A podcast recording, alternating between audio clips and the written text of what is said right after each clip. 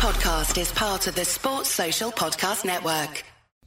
It's the team talk. It's not Josh, Josh Sexton. It's Andy Heaton. Um, and I'm joined in the room by Mike Kearney, Tim Smith, and Neil Atkins. I, I think it's a while since I've hosted and you've actually guested on the show, Neil. I'm very excited by it. I love doing team talk. I'm bricking it. Um, okay, so the Jurgen Klopp's just hosted his pre-match press conference um, ahead of West Ham, which is a bit weird because it still seems like it's about a week away. Um, but yeah, so uh, yeah, no, he's just sat down and addressed the media. Um, looking forward to the game. It opened up pretty much with a question, uh, not about the game itself, but on Arsene Wenger's uh, comments on VAR earlier in the week. I don't know whether you've seen it, but his proposed changes about um, essentially as long as the part of the body that scores the goal is on the side. Then it would, yeah, it's just, you know, how to confuse the matter even more. But what was interesting is I, I thought, yeah, going to try and swerve it. And he opened up and said, well, uh, you know, we've had our own thoughts on it. You know, it, it, it, basically saying if you can shave the arms off, they'd be pretty much fine with it. But he's glad that it's being discussed, Neil. Yeah, I mean, firstly, it was mad the other day when it was like Arsene Wenger decided he was in charge of offside for the morning. Uh, I was like, "What? Where's this come from? Who's put? I know who's, who's also put Arsenal in charge." Uh, also, because the suggestions, frankly, dreadful. Uh, and one of the ways you can tell it's dreadful is that Paul Wilson in the Guardian has written a piece heartily endorsing it. Uh, so it's one of the ways you can know it's absolutely awful. Uh, there is, yeah, I, I'm glad the manager ends up saying the offside rules, broadly speaking, fine, because it broadly speaking is, and it doesn't necessarily need all this. That said, I do also agree with him on the idea that it's good to have people who, who are sporting people in the room and as part of the conversation separate to that. But the idea that you change the whole of the offside rule off the back of VAR, because remember, anything you do uh, in terms of changing a rule, it therefore applies to all levels of football, so not just the ones where the cameras are present, firstly. But secondly, my thing has been, and I did a physical demonstration of this with Paul Johnson before the review the other day, that if you have it that any body part is in line, then you effectively give a footballer like, for instance, Sadio Mane, who's got who's able to stride like unbelievably quickly. You're basically giving him a three yard head start if his back foot is in line and his, where his front foot is doesn't matter, which just changes the whole of football because the thing that defines where the football match is played is where the offside line is. So you'd start if you were defending against Liverpool or if you were anyone defending, you'd start defending even deeper. So you get to the point that people were almost just defending on the edge of their own penalty area or even six yard box because it'd be that concerning that someone like Sadio could get in behind and make a show of you. Um, and then imagine free kicks as well, where the ball gets whipped in, and the only way you could defend those free kicks would be to almost put an army of footballers on your goal line and have them charge and try and win a header, and the other lads charge the other way and try and win a header, and it'd be. I think we should do this for a week just to see what happens. Because Arsenal's plan for a week. described it mad there, and I mean, I saw a similar the conversation about, um, I suppose, where about the the deepness of defensive lines Yeah. and what this would do to those defensive lines. And when you just described it like like that there with sort of the stride pattern, particularly in Sadio Mane, then you're right there in some respects. And that I haven't thought about the the free kick getting whipped in, but that would be that would be mad. Imagine that happened for a week where everyone just stood on the line and just charged out. It'd be the only way you could defend be it. hilarious. Because if, if some fella's running forward and he's on, but he's a yard in front of you because his back leg's in line, it's the only way you could defend it would Yeah, be yeah, yeah. to have to face the other way. The head injuries would be a nightmare. You'd have lads running into each other. It'd look like something from uh, Rorke's Drift, the one for the kids. Ferguson, Duncan Ferguson, be made up now. I Yeah. do, I do wonder, you know, with the free kick though. though, Sorry, Anne. Like if, if it's to figure out wide and say it's like thirty-five yards from goal, and everyone lines up on the edge of the box, what's to stop like all the defenders being like thirty-four yards from goal? Like if the obviously there's podcast you can't see it, and then every single then basically everyone's in a line, Yeah. thirty-five yards from goal. No one can be in the box, can they? Because they'll they'll all be offside as soon as the ball But, gets so in. the, the theory on that one is that if he just dinks it over the top, it just becomes a race, Race, yeah, to who yeah, gets yeah. there So first, someone- and they're running forwards, and you've Yeah, got on the half turn. You- You're almost tempting someone to stand 45 yards off and start running because obviously, Yeah. if you're already moving at pace, you haven't got to accelerate. Amazing. Um, are we not at the point? I mean, I, I, I, I mean, it's, it's, I, I can do hypothetical rules for hours. By the way, you No, should have do you- do started you know with I'm this. saying? It's like if, Yeah. if you're already charging. Yeah. Anyway, um, It's what they should start doing from the pens. So Well- on the pens thing, where there's the encroachment now, what you should be doing is you should be timing your run. You should be jogging from ten yards back so that you sprint and you start your sprint On the eighteen-yard box. on the corner of where the D meets the 18 yard box, and Yeah, you should yeah. have a little channel through there, and that should be the moment where you're suddenly absolutely sprinting the minute he kicks the ball, Yeah, yeah. so you don't encroach. yeah, you're gonna hire a coach for that. Uh, Steve Nicola kick off. I'm cheap. I'll, I'll do it for nine pounds an hour. Well, I mean, yeah. No, it, it, it's a bit, it's a bit, a bit of a mad one. It's kind of like that Haaland. You see that thing? It, totally digressing about Haaland um, breaking some kind of 600 meter record. Yes, because he was already running. There's- yeah, but I mean, I'm He was, ra- he was rapping him like I'm there. terrified of him to be honest No. with you, Andy. I never want to have to play against him again. Okay, sound. All right, uh, moving on. Um, so finished about all the VAR and all that stuff. And I, think, I mean, my personal opinion on it now is that you know they just need to pick one thing and stick with it because whatever they do is going to cause murder for about a season. And if you're going to change it every every season off the back of people kicking off, you're never going to find a solution. Um, do you see the the uh, the letter the kid wrote to Jurgen Klopp? Yeah, I did. I thought it was really nice. I thought it was it was really Ferguson. I thought from Klopp. Uh, like his responses really reminded me of sort of some sort of combination of Ferguson and Shankly. And in the past, that sort of stuff would take like 15, 20 years to come out. But now it obviously comes out so quickly because everyone's in touch and everything else. Uh, and it was just a really nice letter. It was a really nice thing to say, and it's maybe worth people remembering it in the current climate. I, th- you know, it was really funny though. That- well, Not funny, but what I found it intriguing that Jurgen was actually annoyed that it had been leaked. Yeah, it's typical like Jurgen, that, that. isn't it? Because like he, he he wants it to be a gesture what it was, just a nice a nice gesture for the manager and the and the, the boy and his family. But then the boy and his family think, oh, how great this! People need to know about this. And it, you know the way things are these days, it goes all mad over online, and he, he probably won't stop him doing it. But I think he might think, oh, I wish I could just do one of these things where no one knows about it. I think that's he, he's Do you think of. he's quite private, Mike? I think he is, yeah. I, I think he's in the wrong era of, of managing. I think he, as you saying there, back when Shankly and, and Paisley and stuff used to do things, it's it's word of mouth and people who, who you know would know these stories, maybe, but I think the, the, I think it added the sincerity to, to it, didn't it, Mike? The fact Yeah. that like you know it wasn't for because a lot of these things happen to get out into the public domain, and you and you kind of gone, oh yeah, PR exercise, blah blah. The fact that he was he wasn't annoyed. I think he was just mildly frustrated that he, you know, he got this letter. He said, "Well, I read a lot of the letters, and we do go back to as much as they can, but I'd rather it have stayed private." Sure, I mean, you've had you've had personal experience of this yourself yeah. Um, with being taken to Melbourne, one thing and the other. And I always find it fascinating with with people with profile there and how they are on camera versus how they are off camera, because we've seen both sides of it. Um, and, and I think I think yourself. everyone at the club pretty much is exactly as you see them now, on camera and away from the camera. There's no.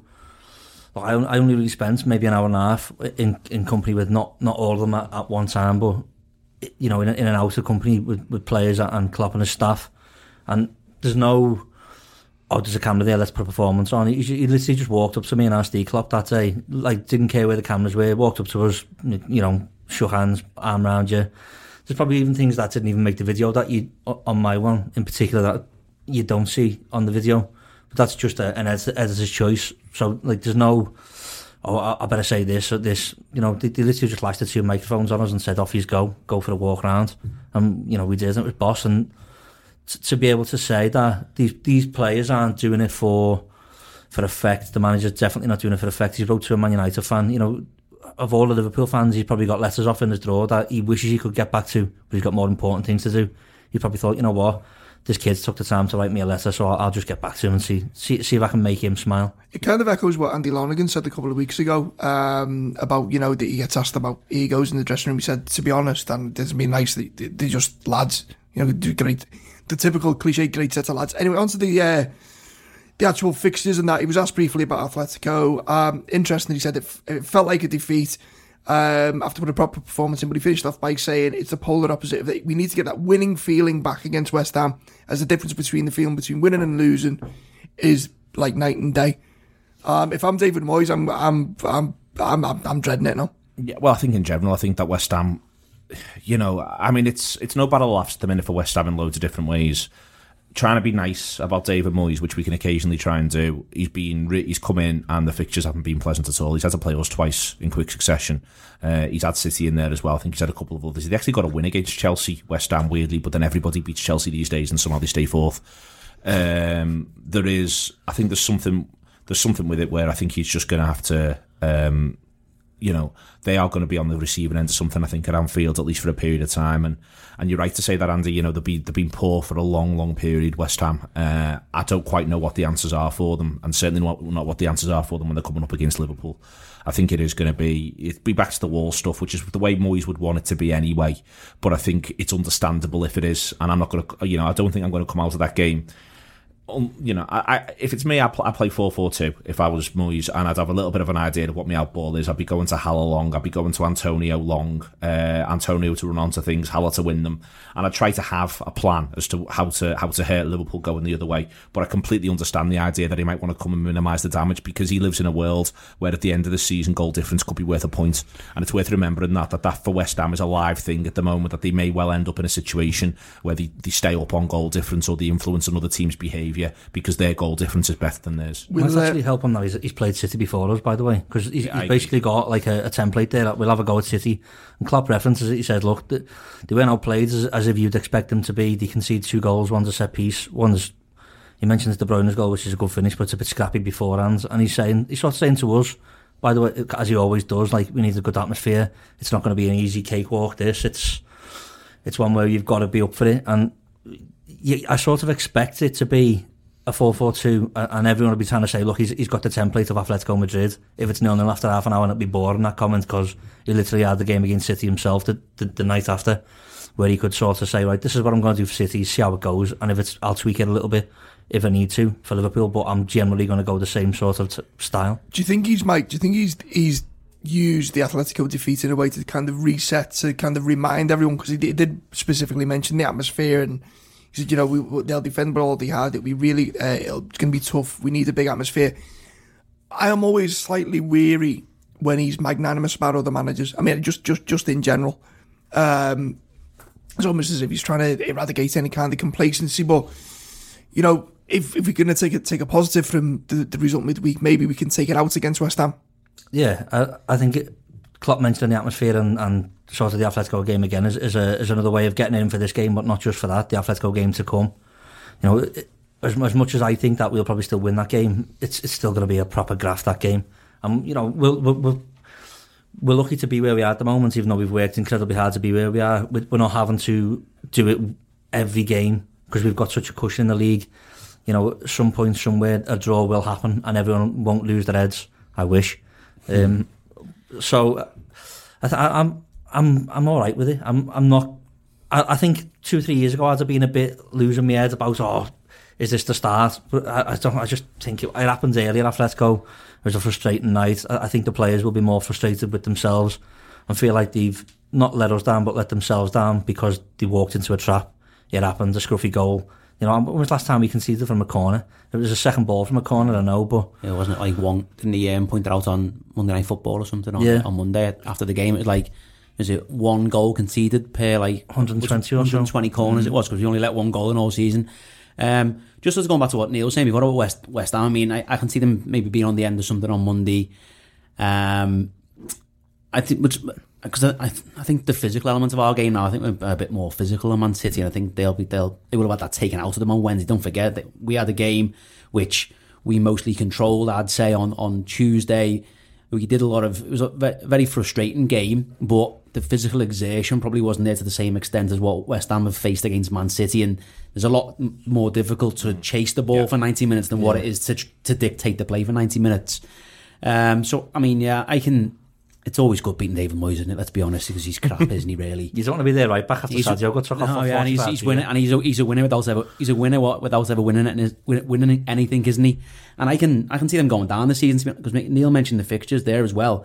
I think I saw a stat after the game on Wednesday as well, where Carragher and Keane said that I think six of their next seven or five of their next six away games between now and the end of the season are away to the top six in inverted Yeah, commas. they are, yeah. So so basically, chances are, and they, and then it showed David Moyes' record against the the top six is like played forty two, won none, drew ten, lost thirty two. So the chances are he's getting two points in them away games. So he's got to start doing something at home where they've been they've been garbage at home as well, haven't he? So I mean, Moyes get relegated. I think he gets the relegation trophy.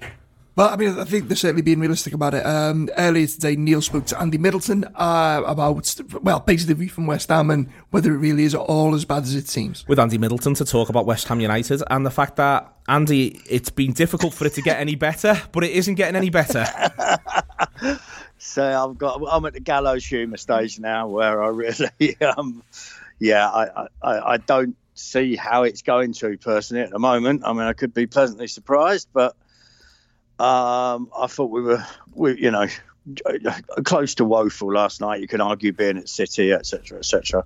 But other sides like Wolves and Palace and that have gone there and given them a game, and I thought I thought we were poor. I don't see us being much different at your place, and uh, I don't see what's going to change Well- personally. I don't, don't see what's going to change at all. Before we get stuck into directly at our place, just for our listeners, I'm sure you're aware, West Ham's next run of games, Liverpool away, Southampton at Yeah. home, Arsenal away, Wolves at home, Tottenham away, Chelsea at home, and that takes us into April. And this is the sort of run that relegates teams, Andy. I mean, I'm not saying it just to say it, I'm saying it because I'm No, looking at that at the minute. listen. It's not, it looks awful. Yeah, it does. But I think you know the, the more, more worrying for me, which, which I think speaks for. I don't want to do the stats. You, you know, you look at the team in front of your eyes, but the two stats that scream off the page for me, and, and even last night, I think we've conceded eight or nine goals now from corners, which is is ridiculous. Just conceding a goal once every two or three games from a set piece, and I think we've now dropped 19 points from winning positions. Yeah. And that, you know, if, if you get ahead in a game in the Premier League, um, the three went up against Bolton, the one nil up against Everton when they equalised. I could you go through the list, but 19 points.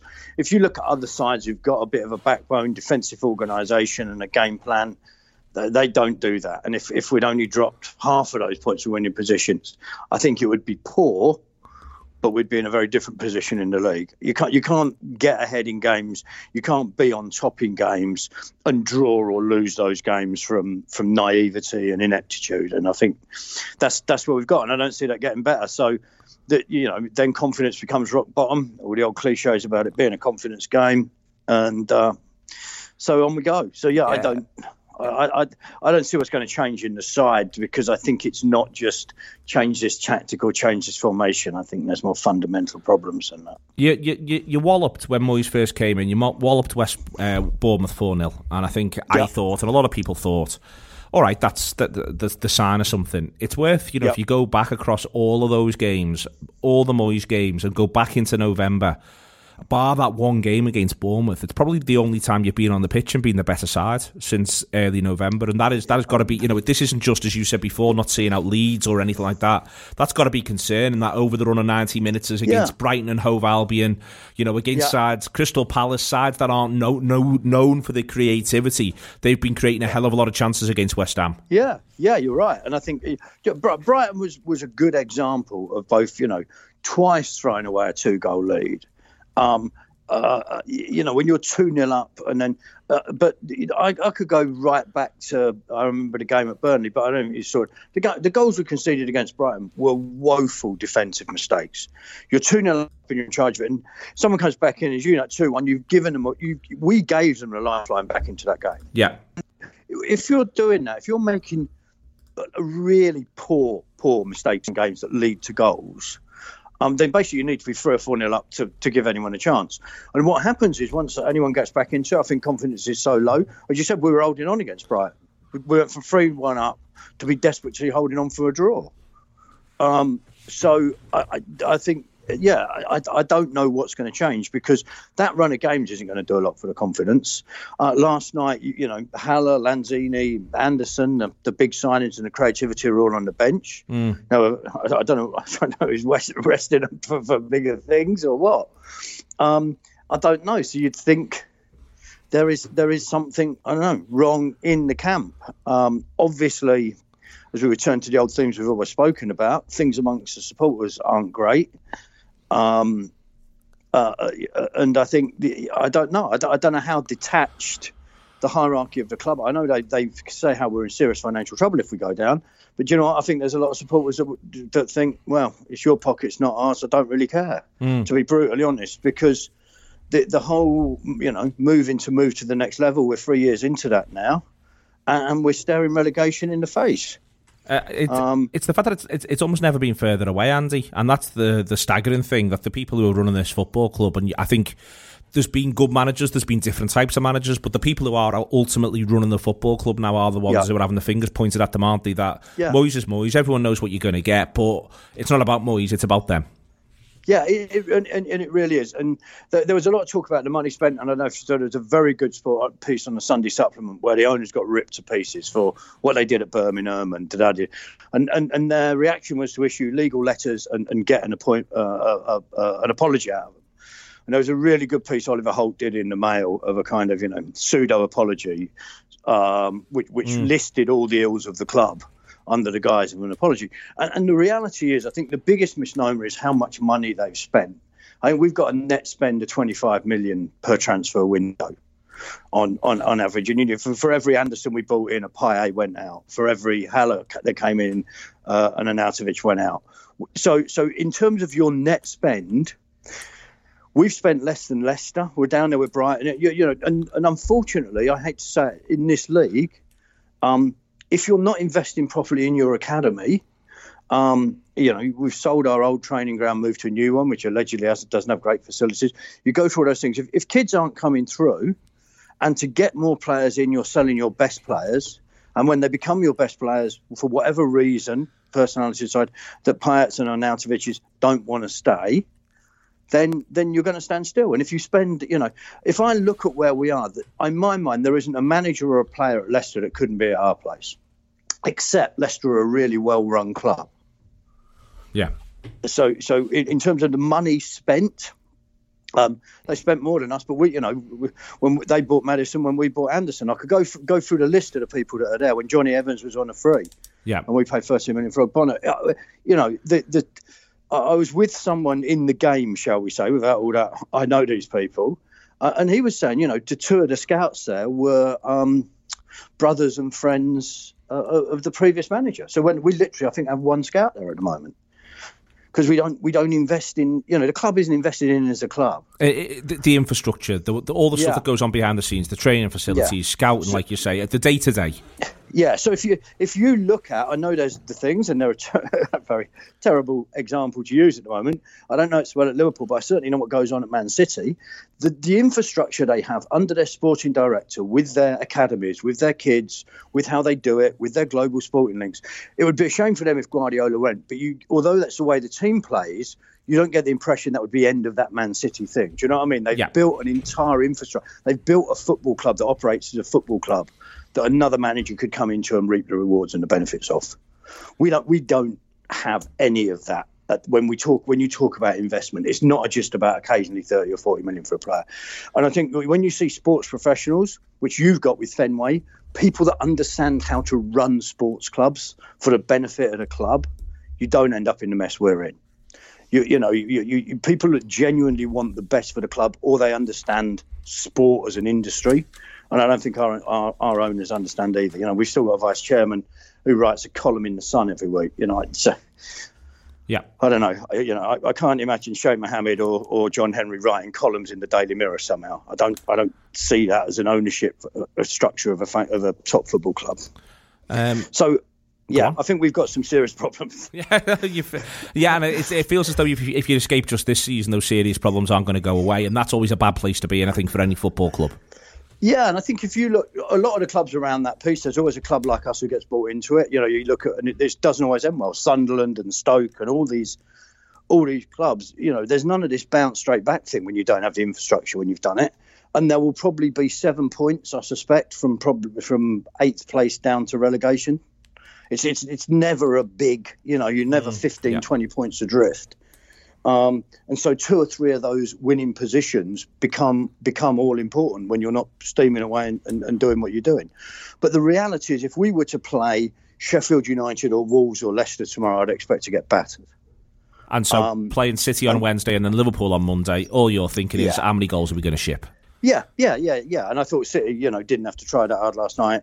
If Aguero had his finishing boots on, they'd have got a few more, and, and we didn't really threaten them. Um, I, I don't think it would be any different. And I think the last conversation I had with you guys on here, you know, when we were playing you at our place, I, I fully expected to get battered. Now, there were times 10 years ago we were woeful, but Upton Park under the lights, you think the crowd will get on it, we might get up for it, we could turn this lot over. That, that I don't ever see happening anymore. I just, uh, you know, it's just a stroll for people when they come to our place now. Um, so that that's always going to cost us. But I, I just, as I said, I don't think the infrastructure of the club is there, and I, in that way, I fear for us if we go down. Now, there, you know, there are rumours of takeovers that go on at the moment, um, where which which people are laughably saying, you know, if certain people took us over, we'd sold our soul. I think we're we're way down that road now. So if we become, I don't know, RB Stratford or whatever it is, then so we do. I don't. I think most people are fast carrying on that because I don't think the image is gone. But um, I, I, unless something dramatic like that happens, like a sporting conglomerate like a Red Bull or, or you know someone else comes in that that knows how to run football. And it's not just the money; it's knowing how to run football clubs, right? And I, I use Red Bull as an example because of what they do done with New York and what they've done with Leipzig and what they've done in Austria. They they, they know how to run sports organisations. What they run with Formula One. They're professionals, and that's the problem. We don't have professionals in charge. Okay, uh, thank you very much to Andy. I'm not going to ask him for a score prediction. It feels unfair. Let's get back over. Yep, great that from Andy. Um, rather scathing actually, and just to make the points, I know that there was some figures referenced in regards to net spending, and I mean, there's various websites with different figures on, but you get you generally get. I, I think we got these broader points.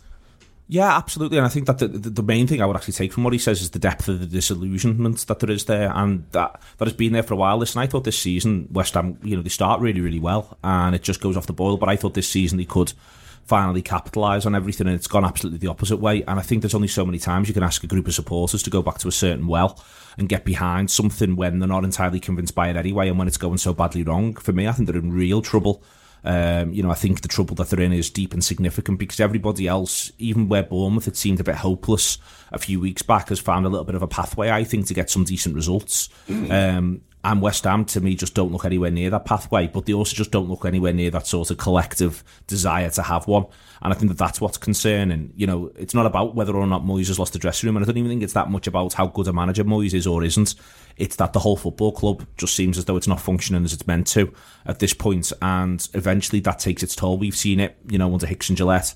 Uh, we've seen good players put in shifts that are four, five out of ten, uh, which should be seven, eight out of ten because things aren't right at the club as a whole, and and you know that can't just be put down to the whoever it is who's in charge of the dressing room. I think it's top to bottom. I think it's the whole place, and I think that that's currently what West Ham are seeing. So, I mean, we were down at West Ham the other week. I read a really good piece in the Athletic actually about Anfield and how it's tight in the corners and all that, and like like literally in the town.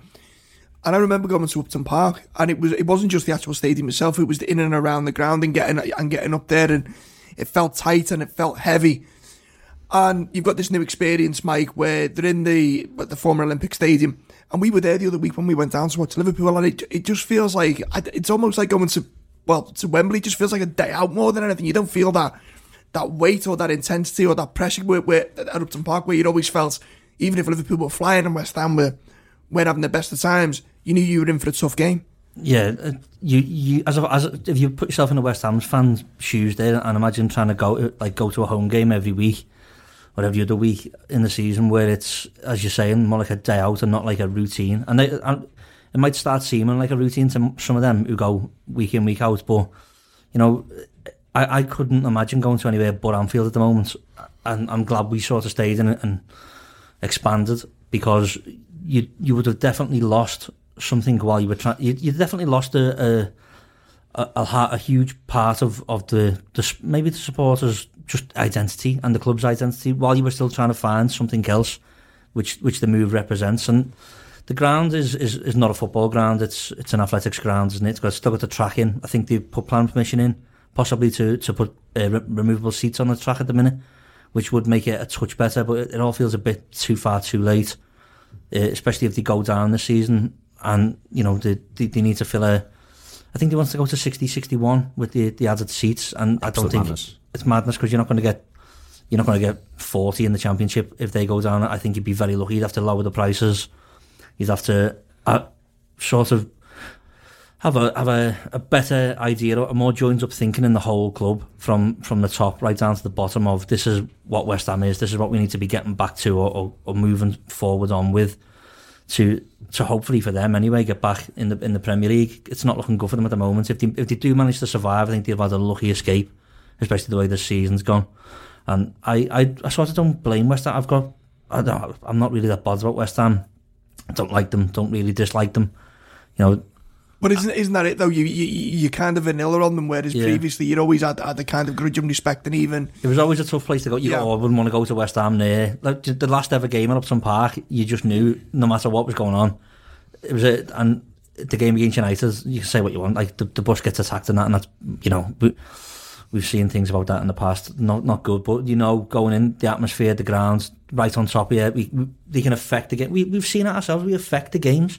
I, I remember Villarreal players visibly shaken, like not happy. I, um, I think Eric Bailly never played the home game at the time when he played for Villarreal, but his partner Ruiz, who was a, like a, a professional centre half, 28, 29 years old at the time, he, he, was like, I I've never, I've never had this, and he's played in big stadiums all around. So you can, it, it's cliche and, and it sounds like um, some toffee from, from fans to be said, but it definitely impacts on the players and it's a it's a big miss for them while they, while they can't. I mean, you, you listen to what Andy was saying, Tim, and it, it's almost like there's a sense of it. And you speak to other West Ham fans, we know a couple who it's almost a sense of more, they're almost in mourning for what they've lost. It's almost like it's a different club now, you know, c- compared to where it's come from and the roots. Because you talk to West Ham fans and the, the media's full of them. I think there's more West Ham supporting correspondents in the in the uh, in the UK press than there are there are any other team, but they've just kind of lost this sense of identity and, and direction.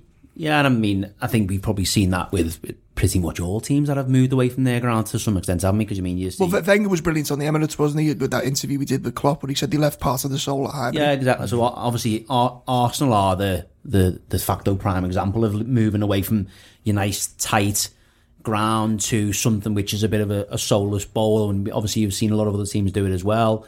Your Boltons, your Leicesters to some extent, your, your Southamptons away from the Dell. I mean, Liverpool in the nineties at the Dell. I just felt every time you go there, but you're going to get tonked by a, a, a basically Mark a, lo- Hughes, a load, of, a load of rubbish footballers. Chris Marsden running yeah, the show. lo- lo- Francis Benali going mad from right back, like doing mad stuff. So yeah, I can, I can see where sort of West Ham are, are coming from. I mean, we've we've struggled. We've won- we've won it. We've won at Upton Park as well, but at times you saw like You knew you'd been in a you game. knew you'd though. been in a game. I think there was one was the one game when Mark Noble scored a penalty or a couple of penalties where it was a they they got they got a bit of a roll one time. These we, we might might have been level. It was two and fro. They scored and he scored again. Andy Cannon might have even was he playing for West Ham? Don't, don't even know. Maybe not. But Mark Noble definitely scored a couple.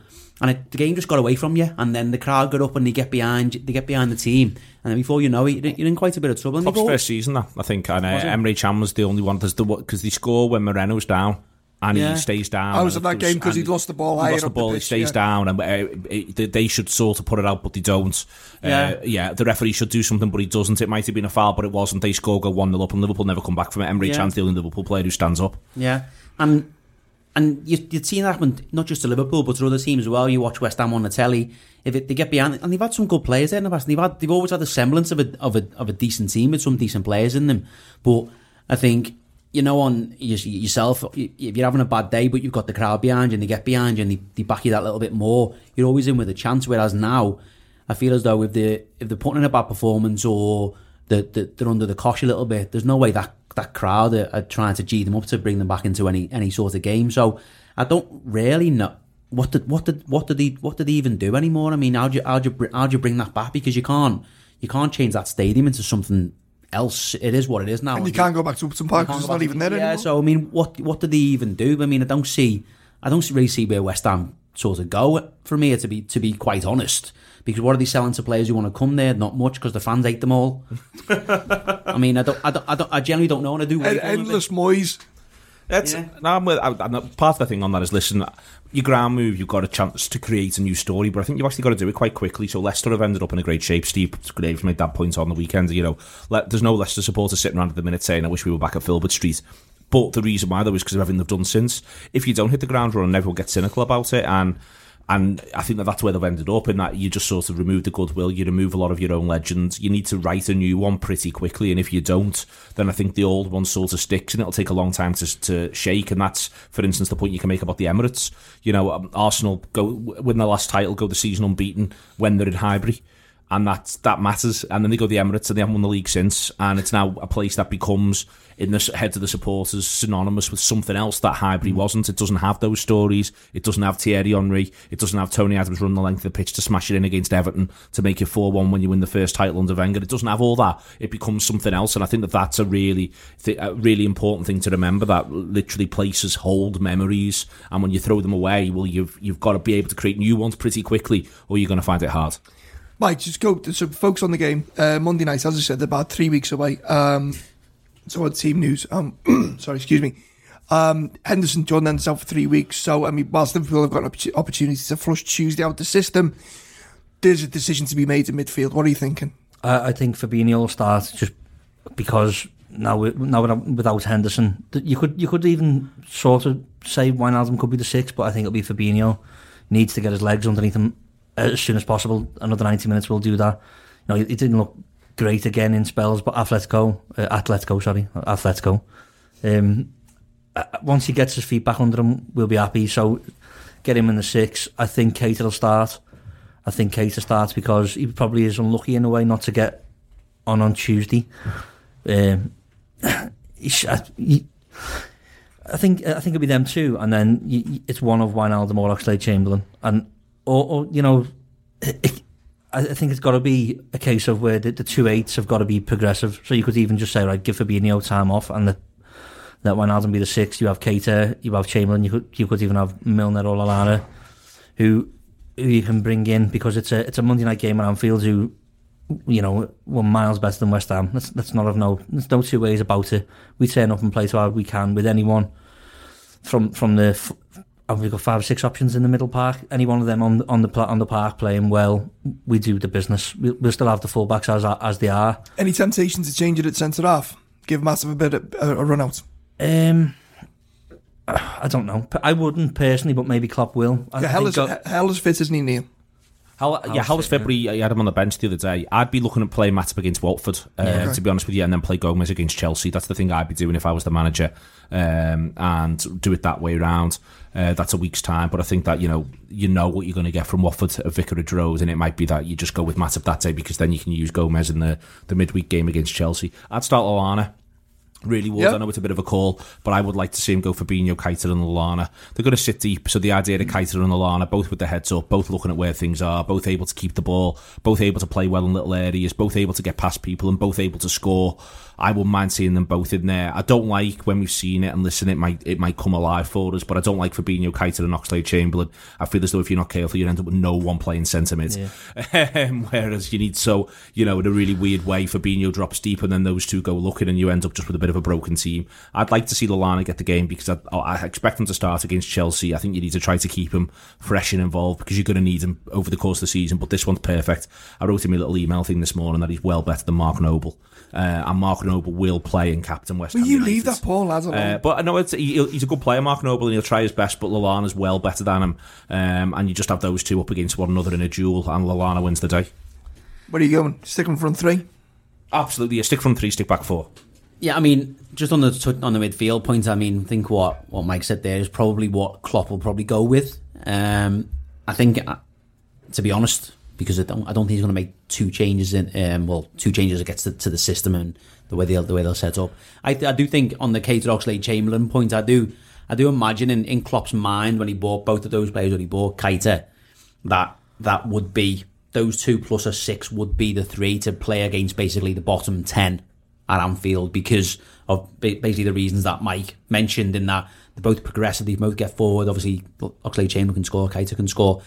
But again, back to Neil's point, it hasn't really transpired to work out for whatever reason, probably to, due to a combination might, of it might, but, yeah, yeah, yeah. but due to a combination of them probably both never really being fit at the same time, they probably aren't able to work on that together in maybe in, in training as much as what you'd like as well in terms of where each other needs to be when the other person is is further up or, or further back. So I think it'll be when Alden Fabinho and, may, and maybe Keita to get to get the legs in. Um, I was going to reference Neil's email because I know he, he had a big shelf for Adam Lallana in there. I don't know. Obviously, he'll be on the bench if Henderson's not fit.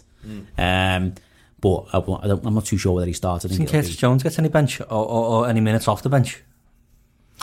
I I don't think if know. he's on the bench, He- he- there's every was, chance he could get yeah. minutes off it. But it's whether or not he gets onto the bench because there's so many at the minute. Minamino didn't make the last league squad, Yeah. so that's where Curtis might end up with a little bit of a problem. In that, I, I'd like to see if Curtis is on the bench and this game is Comes off the bench in the away and back in the the, re, the other like when we Yeah. play. Uh, I was going to say Upton Park then, but I do the gaff. Yeah, no, I think I, th- I think if he's on the bench, I think he'll get on. But it's whether or not he gets on the bench. If you see what I mean. Yeah. Yep. So um, we're all fancy Liverpool to win, win comfortably then. Yeah, I think I think. We'll do, we'll do scores in a minute, but can you see? Is there any? Can you see where any? You see a world where the, this becomes an issue? I think that the, when I said 4 4 2 before, I wasn't citing it about Atletico. I was just citing it about the fact that I think that West Ham could have a really good front two with Haller and Antonio. Hmm. And I think that when Haller, we went to their gaff, Haller won, won some headers against Van Dijk, which we all sort of decided to gloss over because he's Virgil. But I think Haller's really, really good in the air. Antonio's got a good record against us and drives at us, and is the sort of player we don't really like. Uh, he starts Antonio against City as the as the lead forward, and as uh, as the new lad in behind whose name I've forgotten, which is inconvenient. Uh, no, no, it's it's it's another new lad. Uh, they've got a midfield. And he plays a weird thing where he's got the two left backs, which he does against us when we go to their place. I just sort of think the best thing he could do is have a plan to score. If I was supporting, and I, but also I think for Moyes and for the club in general, I think that whilst they get a 2 0 against City and Klopp's nice about them, I think their supporters would rather have seen them have a little bit more of a go and maybe lose. There, there was 4-1. criti- there, was- there was criticism about that because Moyes made a big thing in the week about bring yourselves up, get in there, Yeah. make it big. Yeah, and, and then, uh, then- they were limp as a, letter, a, a wet lettuce. Yeah, Moyes and- would take 2 0 now if you offered it to him. He Bite would. your hands off. He would, but I think that yeah, de- de- you're completely Is right. there a Moyes thing about Liverpool though, Mike? I, I, I, I'm- I don't necessarily agree with that. Sorry, Neil. Um, with it being David Moyes and with it being Liverpool, I, you, you just wonder whether he. he- I, I, I like to think that the fact that it's Liverpool really fucking does Moyes' head in. yeah, I don't. I don't think he's got a say in the matter. You know, I really don't. I think. I think he can. He can. He, he could possibly have this vendetta slash. I really want to do well because Liverpool, and he's got the the ten year thing at Everton. But wh- when's he ever done well at Anfield? Sort of thing. Like, But it's regressed to him being himself only. uh, yeah. Ultimately. And under pressure. the, only, the only way I can see, i- i- if you're in David Moyes' shoes, you want it to be nil nil at half time. And if you get to nil nil at half time, it's then 45 minutes of, oh, what do we do? Do we stick or do we twist? Because if you stick, we're going to twist and do something different that you weren't expecting, because we always do after half time these days. And if you twist, then we'll, we'll absolutely pick it apart, and because we've spotted something. I, I think I, I think as much as Moyes probably needs a point or, or, or something so he can say, look, we, we've done well. Out of Liverpool and City, we've got something when we were expected to get nothing. So therefore, we can bounce into the next few games they've got, which is a few London derbies as well. I think he can then put his, ta- put his tails up on that. But I, I don't think he wants a pasting. And I think he'll, at, at City or Liverpool, he would have got a pasting if he'd have tried to be over adventurous. Yeah. Right, quickly then, score predictions, wrap this up. So go around the table. Tim, Um, I'll go with 3 0. 3 0. Mike Kearney, Uh, I, I, I won 3 0, but we wait and see. I, I won 5 0 actually. Just David Moyes won 5 0. I just want a nice performance so we can flush the Atletico game out and, and go, look, this is what we will do when we, when we can and when we're not frustrated. But uh, anywhere between 3 and 5. Uh, I'll split the difference. Uh, back-to-back 4-0 victories at Anfield. fantastic. We'll have that. That's been the team talk. Thanks to Tim, thanks to Mike, thanks to Neil. I've been Andy Heaton. I would imagine Josh Sexton will be back next time. Uh, yeah, up to that. Nice one. Sports Social Podcast Network.